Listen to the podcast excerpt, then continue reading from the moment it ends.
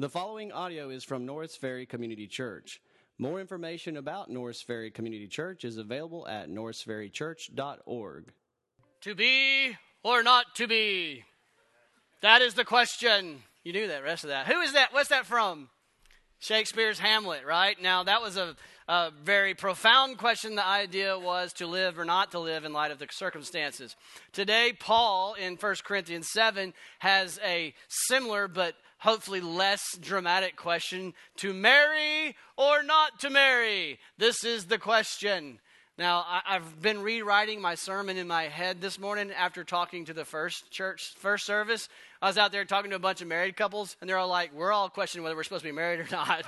And I'm like, oh, All right, let me rewrite that thing real quick in my head. But uh, remember what Paul, uh, Paul is doing in 1 Corinthians chapter 7. He's working with Corinthians uh, and these Corinthians have been living in a an immoral society culture. They they were caught up in it, doing the, doing the same thing everybody else was doing, which was marriage was pretty much meaningless, treating it like a disposable commodity, throw it away like a paper towel when it's done, and separating from marriage sexual relationships and participating in sex, sex outside of marriage. Remember in Corinth, we, we in my background study, I, I learned that the uh, prostitutes would descend from the hills uh, as the sun set, and it was just rampant immorality.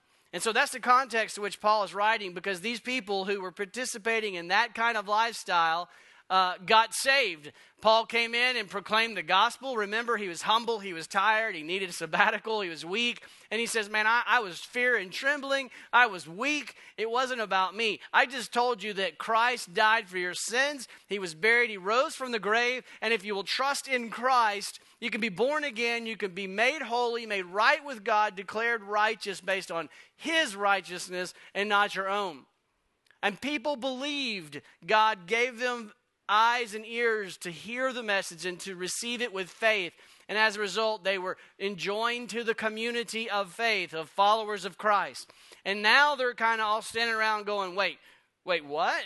So what we've been doing is not good in God's eyes? And Paul's explaining to them all of life. Notice the subtag, uh, subtitle Seeing every part of life through the gospel. That's what Paul's doing in Corinthians. He's saying the gospel changes every aspect of your life. It should be the filter through which you make decisions for all areas of your life. And so we've seen how he's been talking about sex and marriage, and now today he comes to another topic of to marry or not to marry. Look at verse 25. Their question, he says, is, quote, concerning the betrothed.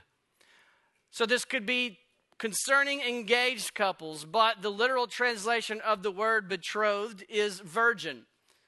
So the question Paul is answering is concerning the person who has never been married and is has the commitment to remain sexually pure. Should that person marry or not marry? To marry or not to marry? This is the question. Now, if you're married, don't check out. Don't think, well, this message isn't for me because it is. It could be for many reasons. Number one reason is that the basis upon which Paul answers this question to marry or not to, to marry applies to all of us. Also, we see that many of us are raising children, and we need to teach our children how to think about marriage or not to marriage. So, all of us can learn from this, all of us can benefit, but yes, it is particularly tailored to the question of should a person who's not married get married or not? Let me ask the Lord's blessing this for this morning. Lord, would you help us this morning? Would your spirit move powerfully in our hearts, convict us of sin, righteousness, and judgment? Show us where we need to repent, where we need to change our mind and our thinking and our heart's attitudes toward this issue. Lord, we, we continue to study your word and seek application of your word to be conformed into your image, to be a glorious display of your glory to this community and to enjoy the, the blessed life of obedience. It's in Christ's name that we pray. Amen. All right, well, let's answer the question to marry or not to marry. He gets the answer right up front in verse 25 or 26. He says, Now, concerning the betrothed, I have no command from the Lord, But I give you my judgment as one who, by the Lord's mercy, is trustworthy. So I don't have any specific thing that Jesus has said. I don't have specific writing from Jesus, but as the inspired apostle, as one that God chose to give us his wisdom, which has been preserved in the sacred writings of scriptures, he says, This is a trustworthy statement. Here's the answer. Here's his answer. Think, think about it with me. Marry or not to marry? I think he says, I think that in view of the present distress, it is good for a person to remain as he is, i.e., not married. Paul says, in view of the present distress, I think it is good for a person to remain unmarried. And all the daddies of daughters said, Amen. right? I think it is good that you stay unmarried. Unless you start costing me a bunch of money, then it's like maybe it's time to move on. At least get a job. And so Paul is saying it is a good thing to remain unmarried in the context of Genesis 2 in the Bible says marriage is a gift from God. He's already covered that in chapter 7. Marriage is a gift from God, it is a gift for a lifetime. This is a good thing to get married.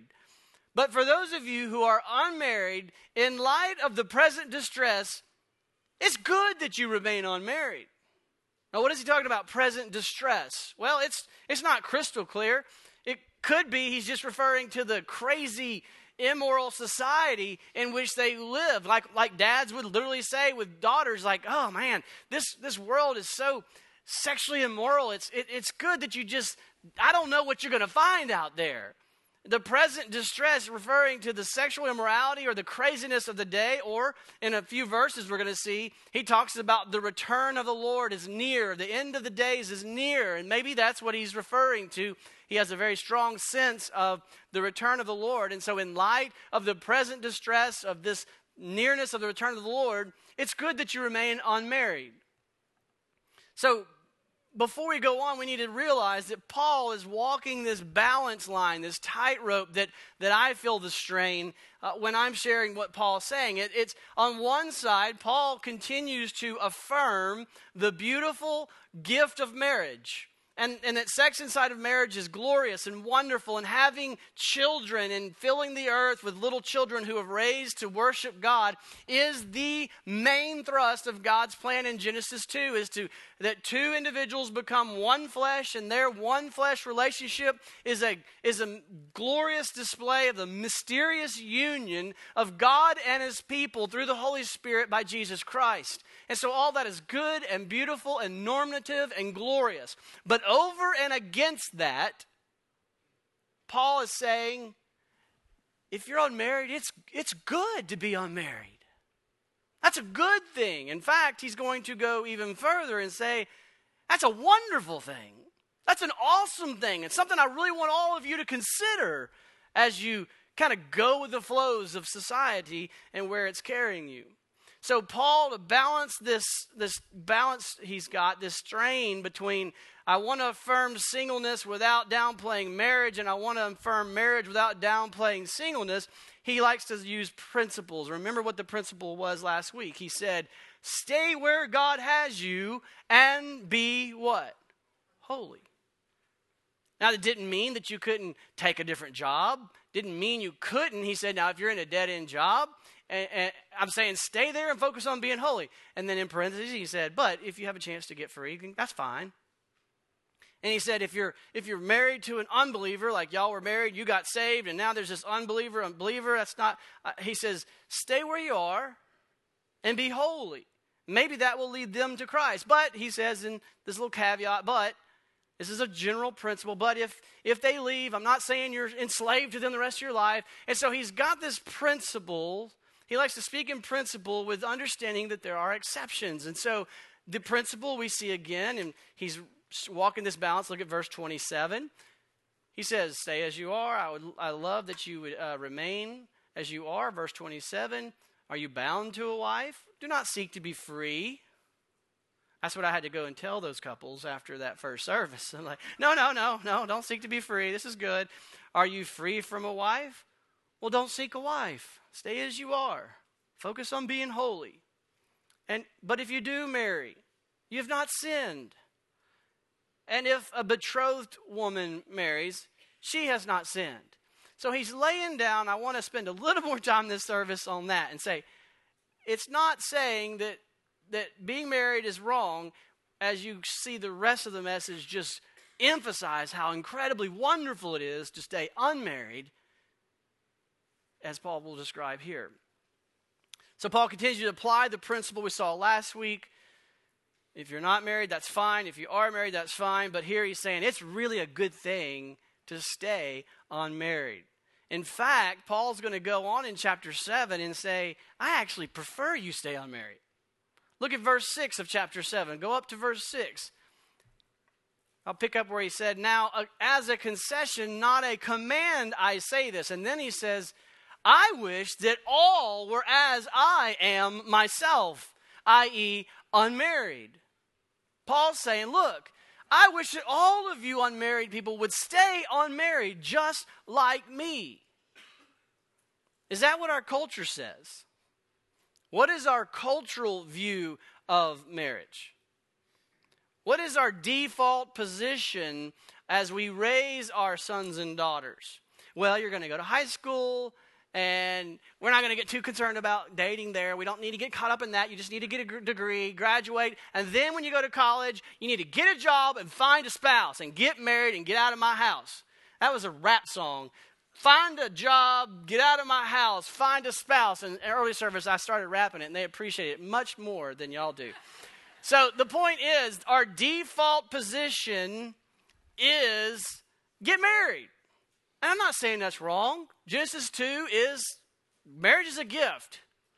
But do we understand that staying unmarried is not like a lesser than position? Staying unmarried is not like, oh, well, marriage didn't work out. You can just stay unmarried. That's not that's not a good view of things.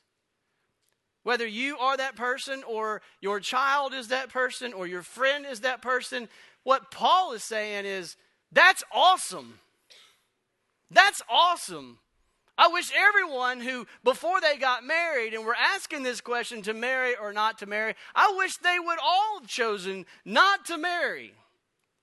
What? Why is he saying this? Why does he say it's a good thing? In fact, I prefer that the unmarried who haven't got married yet would stay unmarried. Well, let's look at a few of the reasons why. That's basically what he does the rest of the verses is explain why he says that's that's a good thing. In fact, why he says I prefer it. In verse 28, we see the first reason. He says, Yet those who marry will have worldly troubles, and I would spare you of that. I, I find that funny. I don't know what his parents' marriage looked like. You know, he's been sitting at the ball game watching trying to watch a game with his married couple friends, and he's like, okay, yeah, I want to spare you of what that is. It's not exactly what he's saying. He is saying that having marriage, being married, brings with it its own responsibilities, its own troubles, its own burdens. And rightly so. Paul, the same author, wrote Ephesians 5. And his description of marriage and what the responsibilities or the quote unquote troubles are is you lay your life down for each other the way Christ laid his life down for the church. That's the troubles he's referring to. He says, Husbands, cherish your wives.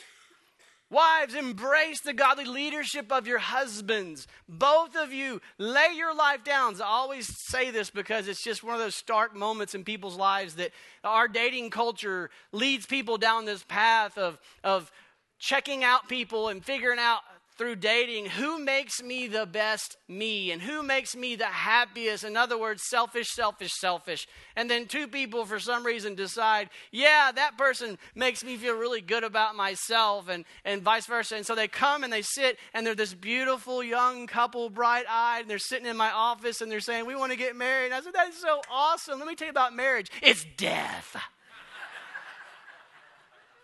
and they're like, We're going to go now. And I have to explain marriage is death in the sense that Paul calls us to die to selfish desires and to meet one another's desires and to promote godliness and to lay down my rights for the blessing of the other. And so Paul is saying, I, w- I would love for you not have to, to divide your loyalties as we're going to see. I would love for you to not have to be so burdened and concerned with another person's desires that that's a good thing if you are free from that. Now, hear me now. This culture, more and more, would say, Amen.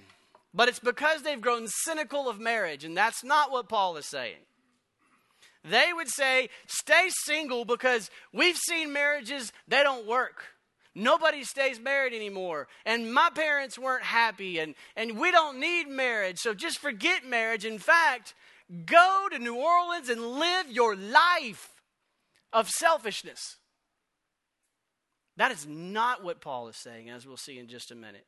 Paul is not saying stay unmarried because marriage doesn't work, or stay unmarried so you can be focused on your own selfish desires. Paul is saying it is good if you can remain unmarried because with marriage comes a lot of responsibilities and a lot of obligations for that spouse. He continues to explain in verse 29 and following. Now, as I read verse 29, Paul's continued explanation of why it's good to remain on marriage, unmarried, it's rhetoric. It's not literal, it's rhetoric. So when you hear it, be careful. He says, This is what I mean, brothers. It's good to remain unmarried. This is what I mean, brothers. The appointed time of the Lord's return, the appointed time has grown very short. From now on, rhetoric. Let those who have wives live as those they have none, as though they have none and those who mourn as though they were not mourning, and those who rejoice as though they were not rejoicing, and those who buy as those who had no goods, and those who deal with the world as though they had no dealings with it. For the present form of this world is passing away. He's using radical language to convey the radical transformation of values that takes place in those who are born again. He's using radical language to convey the radical transformation of values that takes place in those who are born again. When you are born again and you realize that Christ forgives you, Christ died for you, God gives you credit for his righteousness, he took your place on the cross, you say, I live for Jesus supremely. My purpose in life is to glorify God, to serve God, to spread the kingdom message that the good news of the Messiah, the King, has arrived. His name is Jesus. Put your hope in Jesus. And the more that we grasp that glorious grace, the more we live for Christ, the less we are enslaved to the world and the things of this world. And so, as we see the calling of Christ on our life, Every other decision, every other relationship, every other issue is laid at the foot of the cross and says, to marry or not to marry? Does this fit in Christ's calling to glorify Him with all of my being? The, the goods of this world, the job, the relationships, all those just are diminished in significance compared to the supreme glory of Christ. That's what Paul is saying. So, as you decide to marry or not to marry, it should be laid at the foot of the cross and say, Is this a part of God's good plan for me to be devoted to the Lord fully? That's what you want to teach your kids. That's what dating or courting or whatever words you want to use that's what that season is supposed to be is do i see god bringing someone into my life who is already pursuing jesus with undivided loyalty that I find walking beside me as I pursue Jesus with undivided loyalty? Is it God calling me to say, together we will promote that calling in each other's life, that together we will spur each other on, we will encourage each other to pursue Jesus with loyalty. But understand, it's not undivided anymore. Because part of your responsibility in marriage is to lay down your life for that spouse.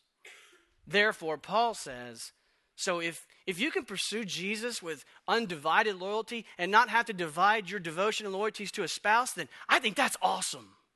I think that's great. And he's exalting the value, the virtue of singleness for the sake of devotion to the Lord, not for the sake of selfishness, but for the sake of devotion to the Lord. We see this undivided devotion in verse 32 and following. Look what he says in verse 32. He says, I want you to be free from anxieties, as he continues to explain. He says, the unmarried man is anxious about the things of the Lord, how to please the Lord. But the married man is anxious about worldly things and how to please his wife. And rightly so, if they're married. And his interests are divided. And the unmarried or betrothed woman is anxious about the things of the Lord, how to be holy in body and spirit. But the married woman is anxious about worldly things and how to please her husband. I say this for your own benefit. Now, here he is softening it now. I say this for your own benefit, not to lay any restraint upon you, but to promote good order and to secure your undivided devotion to the Lord. You hear that? So, if everyone has everything out of order and it's all about marriage or not marriage and all this, he's saying, listen, I just want to get things back in proper order and priority. Devotion to the Lord is first. Marriage, that decision falls under that in light of your calling is to be devoted to the Lord. And so if you can remain unmarried and stay sexually pure and faithful, and Paul says, then do it. And stay focused on undivided devotion to the Lord.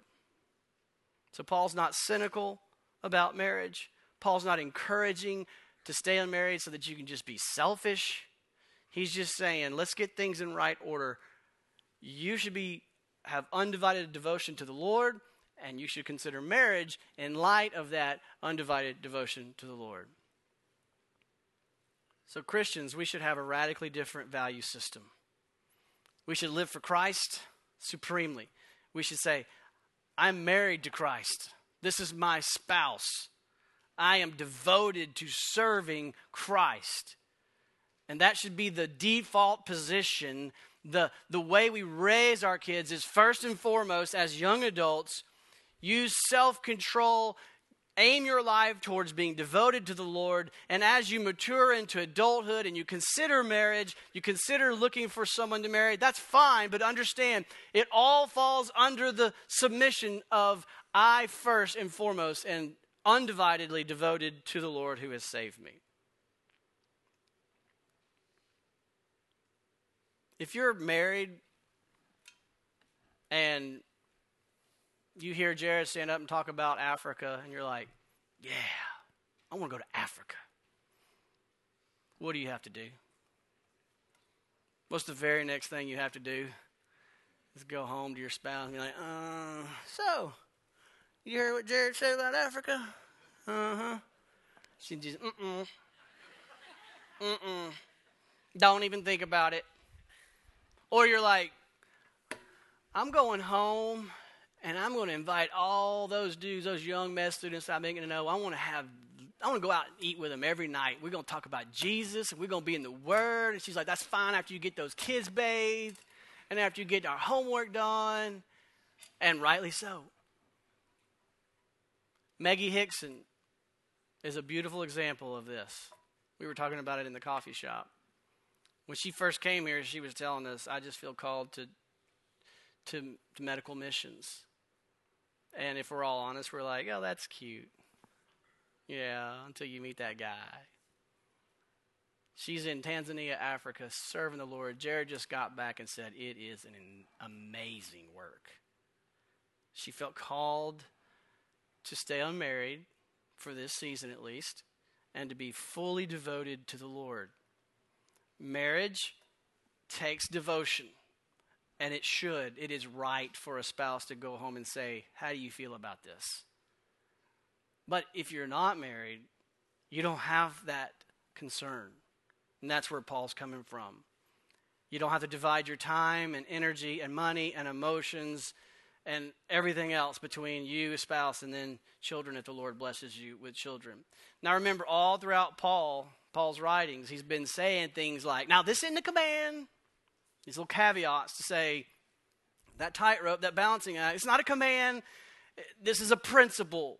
Now, if you can, he, he, he, says, you know, remain unmarried if you can. Now look at verse 36. This is kind of the if you can. If anyone thinks, verse 36, if anyone thinks that he is not behaving properly toward his betrothed, if his passions are strong and, and, has, and it has to be, let him do as he wishes. Let him marry. It's not a sin. And so his point is listen, if you can, not get married for the sake of devotion to God and, and you don't have such a strong passion. Some people, he's saying, probably most people have such a strong passion for, for a spouse and for, for children and for family. He's saying, if that's you, that's okay. But don't assume that's you. Because it's a really good thing if it's not you, is what Paul is saying.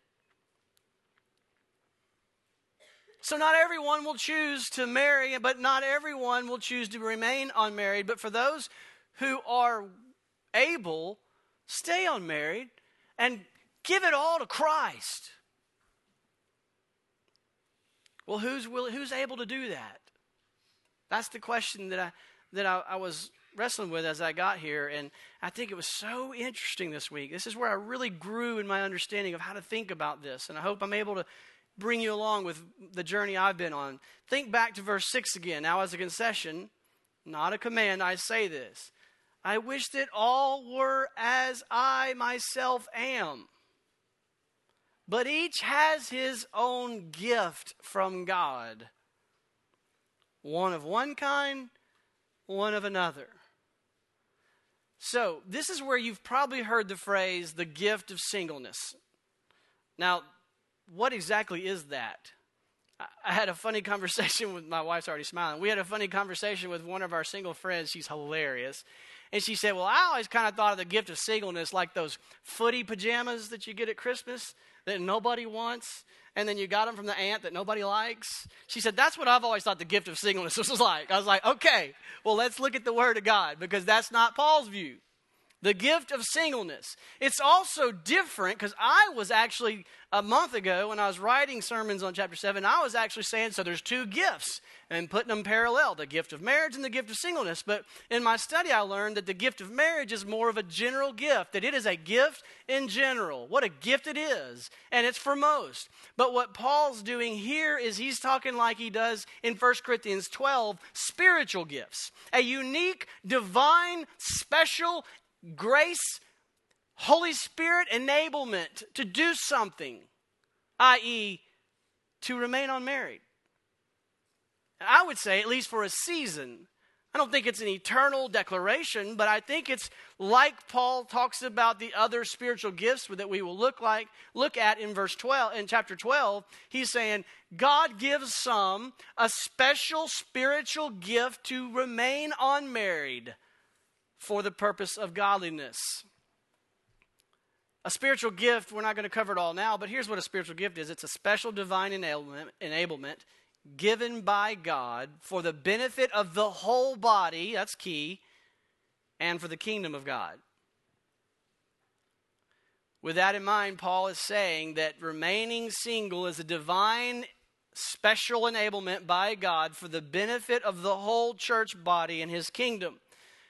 In his book called Redeeming Singleness, Barry Danylak defines the spiritual gift saying this. He says, quote, the charisma, which is the word for gift, the charisma of singleness is a spirit-enabled freedom to serve the king and the kingdom wholeheartedly without undue distraction for the longings of sexual intimacy, marriage, and family. The spiritual, let me repeat that. The charisma of singleness is a spirit enabled freedom to serve the king and the kingdom wholeheartedly without undue distraction for the longings of sexual intimacy, marriage, and family. Paul seems to describe it a little differently, but you get the same gist. Look at verse 37 in our text today. I think this is his way of saying if God gives you the gift of singleness, or if he just enables you by his grace to stay fully devoted to him, not to be distracted by others, he says in verse 37 whoever is firmly established in his heart, being under no necessity no necessity, but having his desire under control and has determined this in his or her heart. You see, I think that's Paul's language of calling. He's saying, listen, if God has enabled you to stay determinedly focused on Him, undivided devotion to Him, and you're able to control your desires, then God is saying, you can do this. This is a good thing to stay focused on serving the Lord. There's a freedom that God gives. Now, in my study this week, as I kept studying, what does this mean? I started really thinking, man, that's exactly how I think about my calling, my giftedness. Now, so I'm not trying to make this about me, but I want you to understand how I think about it because I think it's where we all kind of generally do is I think you think about my giftedness or pastor's giftedness and calling in a very high esteem, and I think you think about it very well. And I think what I'm trying to help you see is Paul is saying this singleness is on the same level. And so when I think about my calling, it wasn't like there was something written on the wall like go into the full time ministry. It was never that clear. I wanted it to be that clear but it was more tied to giftedness that I began to learn and recognize and long for being able to do these things. And, and the giftedness that if God has given me the gift of preaching or leadership or vision, that as I began to discover those things and as the church needed those things and there was opportunity for those things, there was the giftedness and the opportunity became my calling to the ministry and people are very gracious towards that and, and affirm that and say, man, what a, it's so awesome. We're thankful that you're willing to go sacrifice from all those other worldly jobs. Are you seeing the parallel? That you're willing to, to sacrifice from those worldly jobs and all those other things. Now, it didn't mean I didn't have desires. I have desires for business. I love business. I sit down with businessmen all the time. I'm going, tell me about your business. I love it and I have visions and I have entrepreneurial desires and I love that stuff. But somehow, at the end of the day, I, at this season of my life, feel like this is where God has called me because of my giftedness, and I'm serving the Lord regardless of the fulfillment of those desires. And you give me a lot of credit for that, and I appreciate that. But let's think about that now, a parallel idea with those who are given the gift of singleness or called to singleness is it is on par with that that if God gives someone the grace and the calling, the passion, the willingness to say, I have desires for marriage, I have desires for, for relationship and for family and children, but at this season, I feel God saying, I can do this and I want to give Him my all. I don't want those distractions. That God, maybe God wants me for a season on the mission field, or maybe God, maybe this church needs me to be able to give more time and more energy. And we should say, yes. Thank you for making that kind of decision, that kind of sacrifice, not for selfish desires, but for the kingdom and to remain un, undivided devotion to the Lord. And so that should be the way we think about the calling to singleness or the gift of singleness. It doesn't mean forever. I don't know my season. I don't know how long God will call me to do what this, what this calling is. But there will be a time where it changes. And the same may be true for someone unmarried. There will be a time where that may change. But for a season, have you ever asked God, Do you want me to stay single so I can be focused, fully devoted to your service? And if so, we should say, Well done, well done. I am so grateful that you have responded to that calling on your life. And every time I say something, I feel like Paul. Not that it's a sin to get married. It's okay to get married. That's good too. But what does it tell you about your marriage? You should be saying, Does this potential marriage partner encourage such similar devotion in my life?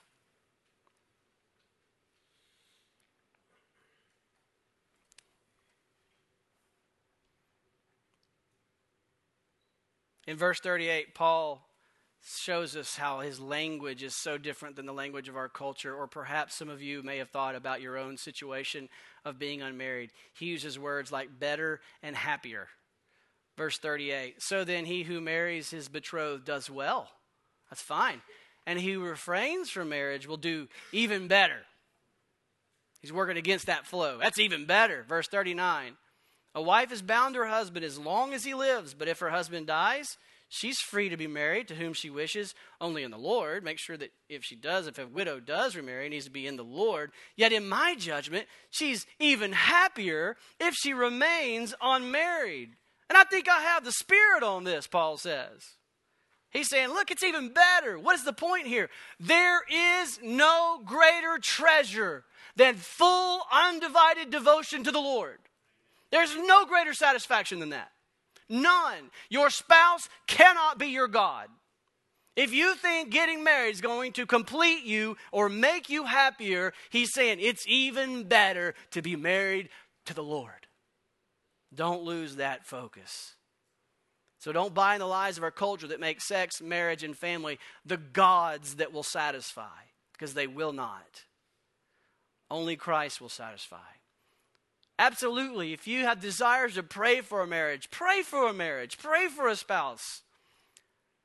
Look for a spouse if you have that desire, but strive to maintain the proper perspective.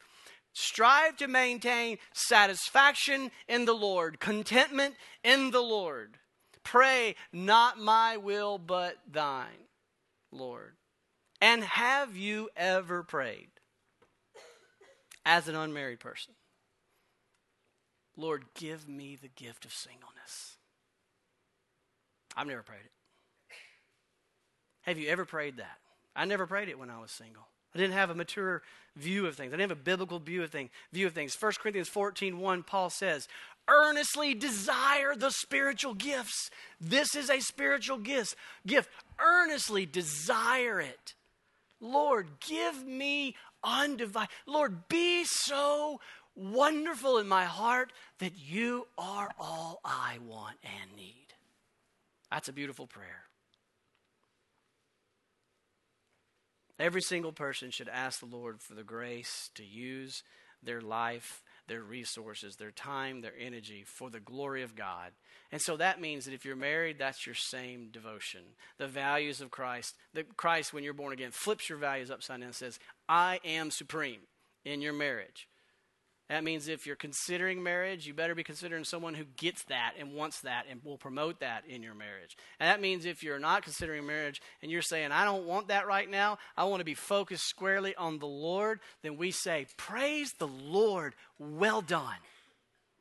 Father God, I pray that you will continue to mold us into your image as a result of studying your scriptures. Today, we're reminded that you are supremely valuable in our lives. You deserve our service.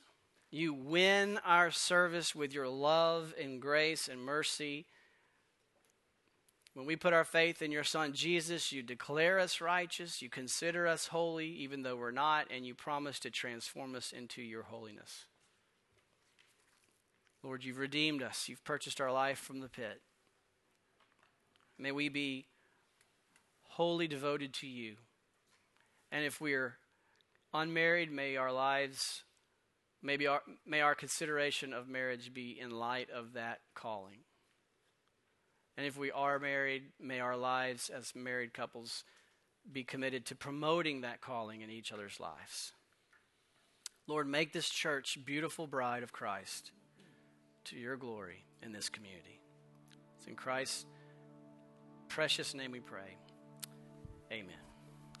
Thank you for listening to audio from Norris Ferry Community Church located in Shreveport, Louisiana. Feel free to make copies of this message to give to others, but please do not charge for these copies or alter the content in any way without permission. For more information about Norris Ferry Community Church, please visit us online at norrisferrychurch.org.